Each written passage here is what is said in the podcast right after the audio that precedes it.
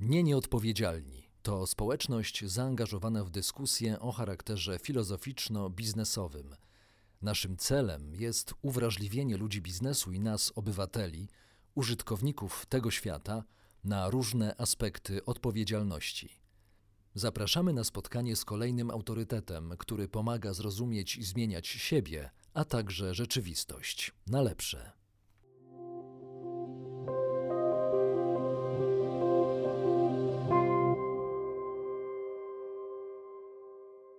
Witam serdecznie Państwa i zapraszam do rozmowy z panem profesorem Bogdanem de Barbaro. Pan profesor jest psychiatrą, psychoterapeutą, profesorem Uniwersytetu Jagiellońskiego, zajmuje się psychoterapią, terapią schizofrenii, terapią rodzin. Panie profesorze, już po raz drugi widzimy się w tych okolicznościach y, i cieszę się, że zostaje Pana y, w tej chęci dalszego rozmawiania, kontynuowania naszych kontaktów. No, e, a aktywność jest e, częścią higieny psychicznej, więc e, tym przyjemnie mi przyjąć zaproszenie. Panie profesorze, y, zacznijmy od opisu codzienności, jaką mamy teraz. To jest taka codzienność, której y, niby koronawirus jest, chociaż zewsząd nam wmawiają, że właściwie już należy traktować sytuację tak, jakby go nie było. Jacy będziemy dla siebie teraz? Czy wróci takie po prostu zwykłe podanie sobie dłoni, czy będziemy znowu mieli do siebie pełne zaufanie, jak to było przed marcem? No, kłopot jest taki, że y, w Pana pytaniu jest noga, y, czyli społeczność, czyli niemal wszyscy, a y, myślę, że każdy z nas, i to jest moje doświadczenie jako psychoterapeuty, jest inny. To banał, ale on rzutuje na odpowiedź. Mianowicie, że są tacy ludzie, którzy będą dłużej w lęku niż, niż sugerują media, i będą tacy, którzy będą nieostrożni nawet wtedy, kiedy wszyscy pozostali będą straszyć, że jest groźnie. To będzie być może zależało od takiej gry sił w każdym z nas. Z jednej strony będziemy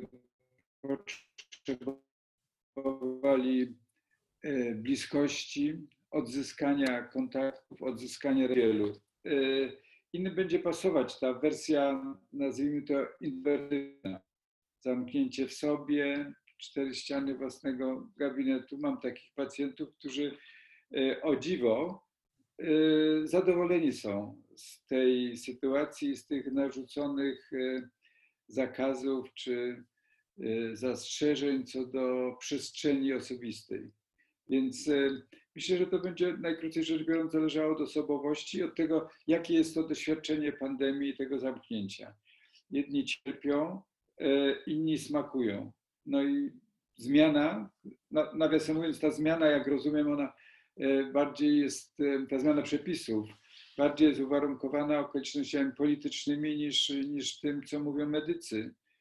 To, to jest dla mnie niepokojące, że w gruncie rzeczy komunikaty dotyczące tego, co wolno, co nie wolno, nie tyle wynikają z e, rozpoznania medycznego i epidemicznego, e, co sytuacji dotyczącej na przykład wyborów, które są, ale których nie ma i tego, co się dzieje polityce. Nie trudno przytaknąć e, temu, co pan profesor mówi, bo rzeczywiście tak jest. No właśnie, i, i, to y, chyba tworzy też szczególnego rodzaju napięcie w, w społeczeństwie, chociaż oczywiście lepiej, jeśli zachowamy tę perspektywę jednostki. Samej jednostce napięcie, po pierwsze, komu ufać, e, czy ufać lekarzom, czy ufać tym, którzy nam mówią, już właściwie jest po wszystkim i działajmy, może z pewnymi ograniczeniami. E, jeśli tak, to jak na przykład budować relacje z, na uczelni, studenci między sobą, jak mają e, to, te, te relacje budować? Jak mają budować relacje pracownicy między sobą w firmach? Jak ja mam budować relacje, kiedy pojadę pociągiem e, z Warszawy do Krakowa, a potem będę chciał wejść na przykład do schroniska pięciu stawów i tam spotkam obce osoby, które są dla mnie potencjalnym zagrożeniem biologicznym. Jak sobie to poukładać? Na, na pytanie, komu ufać, to jest, e, Trudna odpowiedź, dlatego że nasze zaufanie nie wynika z jakichś uwarunkowań obiektywnych, tylko po pierwsze z tego, jaka jest w nas gotowość do otwarcia, ufności, relacji, wymiany emocjonalnej. No i tym się bardzo różnimy od tych, którzy ufają nawet tym, którym ufać nie należy i, odwrotnie. Kłopot dodatkowy jest taki, że, że żyjemy w czasach postprawdy. I y, gdy postprawda króluje, to właściwie odnalezienie takiego y, drogowskazu jest niezwykle trudne. Ostatecznie będzie zależało od tego, w której bańce się znajdujemy. Czy na przykład w bańce lewicowej czy prawicowej. Czy będziemy ufać niezależnie od faktów ministrowi zdrowia, czy będziemy ufać niezależnie od faktów prognozom Gazety Wyborczej. A więc ta postprawda jest e, dla mnie jako i terapeuty, i obywatela czymś e, po pierwsze niezwykle niebezpiecznym, a po drugie niezwykle obecnym. Chciałbym się powiedzieć wszechobecnym. I ta orientacja jest przez to utrudniona, że, że dzisiaj właściwie wszystko można powiedzieć, jak czytać książki Kejesa czy tych, którzy się zajmują postprawdą, to widać, jak e, trudno jest e, zaufanie oprzeć na faktach. Jesteśmy skazani na opinie, interpretacje, domysły, plotki. No i, i kto ma e, nos coraz dłuższy, trudno się zorientować. A Pinokio się z tego śmieje. Panie profesorze, dziękuję bardzo za przywołanie właśnie klasycznej bajki Y, tej bajki, która jak się okazuje jest cały czas aktualna, wciąż ożywa w jakichś nowych wcieleniach. Postacie, które są obsadzane właśnie w tej głównej roli są łatwo rozpoznawalne. Ja natomiast chciałem podpytać o to, czy realia postprawdy powodują, że jakiś typ psychologiczny, czy jakieś schorzenie psychiczne, psychiatryczne uaktywnia się bardziej u, u określonego właśnie typu, typu osobowości. Rozumiem, że już kłamczuchów zostawiamy na boku, wracamy do ludzi. E, Staramy się obiektywizować, tak, tak, tak, tak. I operować w kategoriach prawdy jednak. Chciałoby się. Chciałoby się, bo, bo to, to jest dla mnie, muszę powiedzieć, olbrzymie nieszczęście, chociaż jeszcze pozwolę sobie na, na taką uwagę dotyczącą tej postprawdy, że dla terapeuty sprawa jest szczególnym wyzwaniem, ponieważ E, my często mówimy o subiektywnym świecie i, i nie kwestionujemy subiektywnego świata, tylko chcemy od wewnątrz ten subiektywny świat zrozumieć. Nie zamartwiamy się tym, że on widzi, on, ona widzi tę rzeczywistość inaczej niż e, fakty mówią, tylko staramy się zrozumieć uwarunkowania tego zbajasowania rzeczywistości. I tam jest miejsce na przykład na lęk, tam jest miejsce na traumę w dzieciństwie, e, tam jest miejsce na emocjonalne uzależnienie od kogoś, komu się tak ufa, że niezależnie od tego, czy ma rację, czy mówi prawdę, czy nie, to temu komuś ufamy. A więc ta e, psychologia jednostki, te wewnętrzne i biograficzne, i interakcyjne e, uwarunkowania będą decydować o tym, co będzie budować moją opinię, opinię y, polityczną, co będzie budować moją wiarę bądź niewiarę, że można spokojnie przebyć trasę Warszawa-Kraków Intercity zatłoczonym. I, nie miejmy złudzeń, bo mnie się wydaje, że to jest złudzenie dość powszechne, także w tak zwanych dyskursach y, publicznych, że tutaj rozum decyduje Tymczasem y, rozum jest uzależniony od emocji. Czasami politycy bardzo żarliwie przekonują do, do swoich prawd, nazwijmy to, nie wiem, czy było widać cudzysłów, ale skądinąd to było tylko mm, takie, jak to nazwać, taki rodzaj nadziei, że jak ktoś powie głośniej, elokwentniej i z użyciem metafory, to będzie bardziej przekonujący. A to, czy on będzie bardziej przekonujący, będzie zależało od tego w gruncie rzeczy, czy to, co zostanie powiedziane, jest w pobliżu mapy słuchacza. Mówimy o tak zwanej optymalnej różnicy. Jeżeli e, Pan chciałby mnie przekonać do czegoś, to musiałby się Pan najpierw domyślać, jak ja myślę, po czym sformułować jakiś sąd, który będzie w pobliżu mojego. Żeby Pan nie był zbyt dziwny w stosunku do mojej mapy.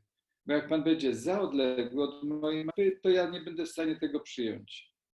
I, i tutaj jest ta okoliczność fundująca te, te dwie bańki i te dwie y, okoliczności, a właściwie te, te dwie pułapki, które powodują, że, że tak trudno jest o y, dotarcie do tego, jak zaiste jest. A czy teraz sytuacja mm, społecznego mm, dystansu, dystansowania się nie spowoduje, że te mapy się oddalą od siebie? Że to będzie trudniejsze w ogóle, żeby dotrzeć y, do siebie? To już nie chodzi o to, że ja się będę wzbraniał przed podawaniem ręki obcemu, mm. ale że po prostu, no, no właśnie, no nie, nie nawiążesz szybko tego kontaktu, y, o którym Pan mówi, że z mównicy sejmowej jest tak łatwo go na przykład y, nawiązać, bo transmituje to, to wiadomo jaka telewizja. Ja myślę, że to jest bardzo poważne niebezpieczeństwo, że jest ten podział na my, oni, E, coraz bardziej głęboki. Jeżeli e, za PRL-u ten podział my, oni był to podział między władzą a e, społeczeństwem, to teraz jest podział wewnątrz społeczeństwa. I w związku z tym, jak już pandemia będzie mniej groźna, przynajmniej w komunikatach, to mm, będzie miejsce na eksplozję, może to za duże słowo, ale w każdym razie ekspresję tych wszystkich emocji, które teraz e, tłumimy, trzymamy na wodzy, mobilizujemy się, organizujemy się, a później e, tym bardziej będziemy gotowi do wyrażania swoich emocji, ale e, nie jak w gabinecie psychoterapeuty, gdzie klient czy pacjent mówi, co czuje, tylko tak jak to się dzieje na ulicy poprzez wyrażanie e, swojej wściekłości. I dlatego to jest takie niebezpieczne, że wtedy się zjawi ktoś, można iść tym negatywnym czy e, pesymistycznym scenariuszem, wtedy się zjawi ktoś, kto będzie chciał zrobić porządek, a część będzie zadowolona z tego, że jest ktoś, kto chce zrobić porządek, bo już ma dość tego bałaganu. I dla mnie to jest najbardziej e, niebezpieczny scenariusz przyszłości, ale jakbym miał obstawiać, który jest najbardziej prawdopodobny, to bym właśnie na ten postawił. Y, krótko mówiąc, y, boję się tego, co będzie, bo, bo to napięcie w tej chwili jest przykryte pandemią, a to, co się dzieje na poziomie politycznym, ma taki poziom chaosu, że pandemia go może trochę zasłaniać albo E, racjonalizować, czy uzasadniać, lub pseudo-uzasadniać, ale co potem będzie, to, to e, psycholodzy społeczni ostrzegają, że będzie ciężko. Właściwie odpowiedział mi, e, odpowiedział nam Pan teraz na pytanie, które, które przygotowywałem, to znaczy o poziom agresji, który może się pojawić w społeczeństwie w momencie, kiedy powoli, powoli będziemy dochodzić do jakiejś tej no, nowej nienormalności, zanim ona stanie się nową normalnością. Mhm. E, ale skoro padły już te, te słowa, te słowa, które chyba dają nam dużo do myślenia, e, będę drążył dalej. To znaczy, zapytam o to, czy jak, jak pan sądzi, czy, czy w związku z tym ludzie e, będą tylko i wyłącznie, no właśnie, wyrażać swoje emocje publicznie, czy, e, czy część schowa się jeszcze bardziej, na przykład zacznie tęsknić za, za pandemią i żeby, żeby pensja, załóżmy ktoś miał ten przywilej, dostawał pensję z firmy państwowej cały czas, czy de facto nie, nie, nie martwił się o to, jak będzie wyglądało jego przeżycie biologiczne. E, siedział sobie spokojnie w domu e, i było mu dobrze, po prostu. Mhm. No, mnie się wydaje, że ważny y, wątek Pan tutaj otworzył, mianowicie ten aspekt ekonomiczny, że to nie będzie tylko y, chodziło o to, jaki ja mam stosunek emocjonalny albo jakie mam poglądy do tego, co się dzieje dookoła, ale jeżeli ktoś e, zarabiał słabo, a teraz będzie jeszcze gorzej zarabiał, no to wszystkie te metody typu 500 plus pójdą do konta i wówczas e, energia gniewu pojawi się na ulicy. I pytanie jest, czy to jest, tak zrozumiałem Pana pytanie, czy pójdziemy do siebie, czy pójdziemy od siebie? Czy będziemy siebie wyrażać poprzez wspólny marsz po ulicy, czy będziemy e, szli w smutek? No najkrócej rzecz biorąc, gdyby to ująć dwoma słowami, dwiema kategoriami psychologicznymi, to to jest takie pytanie, depresja czy agresja? E, no, jedni mają skłonność do zamykania się, tłumienia emocji i z tego powstają smutki, depresje, to wszystko, co jest związane z, z tak zwanym wyparciem, zaprzeczeniem, a inni, e, nazwijmy to bardziej ekstrawertywni, będą gotowi e, wykrzyczeć ten ból, czy wykrzykiwać tę swoją złość. No i znajdzie się organizator tej, tej złości, a co gorsza, wtedy tak zwykle bywa, E, że jak jest dużo gniewu uzewnętrznionego, to e, pojawi się wódz, który powie, co z tym gniewem zrobić, a w szczególności wskaże jakiegoś tak zwanego innego, który zostanie obwiniony. No, może na przykład być obwiniona Bruksela, może być obwiniony gej, może być obwiniony ktoś innego koloru skóry lub z innego kraju pochodzący. To, to jest olbrzymie E, zagrożenie, że nam zabraknie dojrzałości i damy się e, wpuścić w taki gniew skanalizowany. I to, to jest groźne, a o tym mówi historia Niemiec lat 20. i 30. Tam było też tak zwane wstawanie z kolan. Nas też czeka wstawanie z kolan, tylko to już nie będzie tylko slogan polityczny, boleśnie i bezwstydnie nadużywany, ale to będzie sytuacja, y, gdzie y, to upokorzenie, które nam epidemia przynosi, y, trzeba będzie jakoś zrekompensować. No i naj, największe niebezpieczeństwo będzie polegało na tym, że, że znajdziemy kogoś, kogo obwinimy. To jest niebezpieczeństwo dla wszystkich. Czy ta agresja może znaleźć tego innego, obcego, winnego E, bliżej niż do tej pory e, ktoś wskazywał i manipulował społeczeństwem. To znaczy, no właśnie manipulowano nami, bo cudzoziemcy, bo społeczeństwo LGBT, środowisko LGBT. E, a czy teraz na przykład ta agresja może skierować się do mieszkańców województwa sąsiedniego, czy sąsiedniego powiatu, miejscowości, miasta? Ja, ja myślę, że to będzie bardzo zależało od od dwóch osób, nazwijmy tak. Po pierwsze od polityka, po drugie od dziennikarza. My jesteśmy w rękach polityków i dziennikarzy. Od odpowiedzialności dziennikarza i polityka będzie zależało, co się z nami stanie. E, bo można wskazać, tak jak już się dzieje czasami, e, że winny jest lekarz, nie dlatego, że leczy, tylko dlatego, że jest podejrzany o to, że nosi w sobie koronawirusa.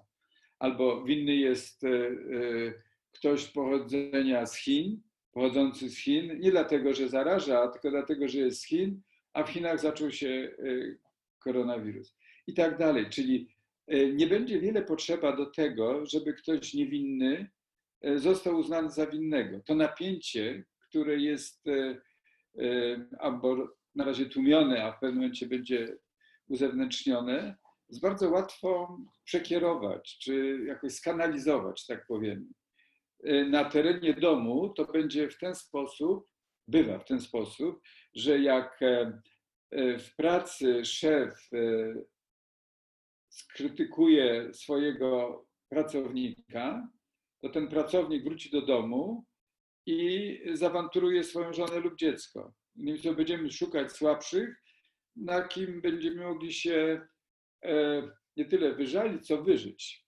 To jest niezwykłe niebezpieczeństwo i tu powiedziałbym, będzie zależało od poziomu dojrzałości emocjonalnej, czy pozostaniemy na poziomie reakcji, na przykład reakcja, co zrobić z tym gniewem, który nas męczy, e, czy też będziemy właśnie wchodzili w refleksję i to pytanie sobie zadamy, no i wówczas jest szansa, że energia pójdzie w odbudowę, a nie pójdzie w szukanie kozła ofiarnego. Ale gdy Pan pytał, e, czy można oskarżyć sąsiednie województwo, już się tak dzieje, że oglądają ludzie mapy poszczególnych województw, gdzie jest więcej tych e, zarażonych, a gdzie mniej.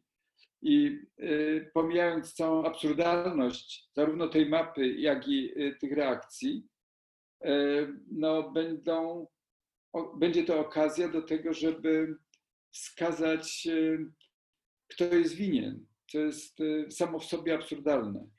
I dlatego, dlatego tak jestem przekonany, że największa odpowiedzialność będzie spoczywała na tym, kto produkuje informacje i ten, kto zarządza emocjami. I dlatego, dlatego myślę o politykach i o dziennikarzach. Jeszcze podpytam Pana o odpowiedzialność terapeuty, a raczej o wytrzymałość całego systemu, który, który tworzy Pan i pan, Pana koleżanki oraz koledzy. Czy e, ten system jest w stanie poradzić sobie z tymi rosnącymi problemami, które zaznaczył Pan w poprzedniej naszej rozmowie, że, że one zaczynają gdzieś po prostu gromadzić się za tamą, której jeszcze może wielkości nie zdążyliście Państwo oszacować. No właśnie, jak będzie wyglądała Wasza odpowiedzialność jako terapeutów? Jakie będą najważniejsze zadania na początek? No, e, terapeuci będą, e, można powiedzieć, rzeczywiście to tak już się teraz dzieje, będą e, od tego, żeby zbierać żniwo spo, społecznych trudów, społecznych krzywd, społecznych napięć. A więc na ten okres, jak teraz mamy, no to spotykamy się online z pacjentami, którzy są przyciśnięci emocjonalnie tą sytuacją. E, można się domyślać, że następny etap, kiedy, kiedy to będziemy świadkami, uczestnikami tego, co się nazywa e, stres pourazowy, to inne będą nasze zadania. To będą często tak zwane interwencje terapeutyczne, nie takie długoterminowe terapie, które polegają na sięganiu do wczesnego dzieciństwa i wiązaniu traum wczesnego dzieciństwa z tym, co się dzieje w człowieku teraz, tylko to będzie próba no, gaszenia tego emocjonalnego pożaru, który, który ma miejsce w tej chwili. To jest no, z pewną przesadą, ale myślę, że pytając istoty zjawiska, można by powiedzieć, że to jest taka sytuacja, jak dotyczy, która dotyczy na przykład żołnierzy po traumatycznych przeżyciach na polu bitwy. To, co się działo czy dzieje z e, żołnierzami po tak zwanych misjach pokojowych, i oni wracają do e, domu i tam nie potrafią się odnaleźć, dlatego że są w napięciu, dlatego że spodziewają się wroga, dlatego że zapomnieli na czym polega czułość, zapomnieli na czym polega ufność, e, a w nich nadal będzie ta trauma pola bitwy. Oczywiście traktujmy to jako metaforę, ale ona e, chwyta istotę tej różnicy między tym, co jest e, wtedy, gdy jesteśmy w czterech ścianach e, własnego mieszkania, a wtedy, kiedy wrócimy do interakcji społecznych i do no, jakby do intensywnych relacji. Czy może zdarzyć się, że dla w miarę zrównoważonego człowieka, który mm, oscyluje pomiędzy ekstrawertycznością i introwertycznością. E, ambiwertyk, to zdaje się tak, tak, tak się określa. E, czy może się zdarzyć, że zacznie wpadać w momenty paniki, w, tej now, w, tym, w tym nowym, co się wyłania, w momencie, w którym no, zauważy, że trzeba wziąć sprawy w swoje ręce, trzeba coś zrobić, tak? trzeba coś e, zareagować na, na, na, na rzeczywistość, a niestety, ale załóżmy, że nie jest w stanie sobie z tym poradzić, bo rzeczywistość jest tak złożona, tak niekonkretna, tak różne prawdy ją opisują. No, panika jest właśnie jednym z objawów PTSD, Post-Traumatic Stress Disorder. I to jest sytuacja, która się pojawia wtedy, kiedy nasz wewnętrzny świat jest nieuporządkowany, a przeżycia sprzed e, tygodni wrzucają nam się w tu i teraz. Więc tam jest miejsce i na panikę, i na stan napięcia, i na bezsenność, i na bezradność społeczną. Trzeba się z tym liczyć, niewątpliwie. Na, na pytanie, co w takim razie, już czuję, że to byłoby to następne pytanie, no to ja bym powiedział tak. Po pierwsze, ważne teraz zadbać o siebie, to znaczy w tym sensie zadbać, żeby nie pozwolić tak się przygnieść pandemii, że potem będziemy sobie wyrzucać, jak się zachowywaliśmy w czasie pandemii. Po drugie, y, to jest ważne, żeby dbać o sieć społeczną. Y, I paradoks polegałby na tym, że jak teraz o siebie zadbamy, jak będziemy zachowywać się i żyć sensownie, to i y, życie po pandemii będzie lepsze. A więc jest miejsce na sieć społeczną. Teraz będzie to sieć rodzinna, a potem to będzie sieć przyjaciół. A i teraz można sieć przyjaciół zadbać przy pomocy Zooma czy Skype'a. Ale także y, będzie to wyzwanie, to, które teraz nas obowiązuje. To znaczy, zrób coś, rób coś sensownego codziennie. Nie, nie pozwól sobie na takie leżenie w łóżku albo patrzenie w niebo, które e, sprawi, że uznasz, że nic od ciebie nie zależy. A więc e, no, takie klasyczne dwie okoliczności, które decydują o naszym samopoczuciu, to jest poczucie sprawczości i sieć społeczna. Jeżeli teraz będą działać, to jest większa szansa, że i potem będą dobrze y, nas chronić od, od stresu, ale gdy nie ochronimy się teraz, to później będzie należało zadbać o to. Na przykład o sieć społeczną, na przykład o grupy samopomocy, na przykład o odbudowywanie więzi. Takie okoliczności, myślę, uniwersalne, ale nie wykluczam, że ponieważ to, co się teraz dzieje, jest y, pierwsze w jakimś sensie, to że nie jesteśmy w stanie, ale ja na pewno nie jestem w stanie wszystkiego przewidzieć i i byłbym jakimś megalomanem, gdybym powiedział, że wiem, jak to będzie. Mogę powiedzieć, czego się obawiam, ale jak będzie, nie wiem.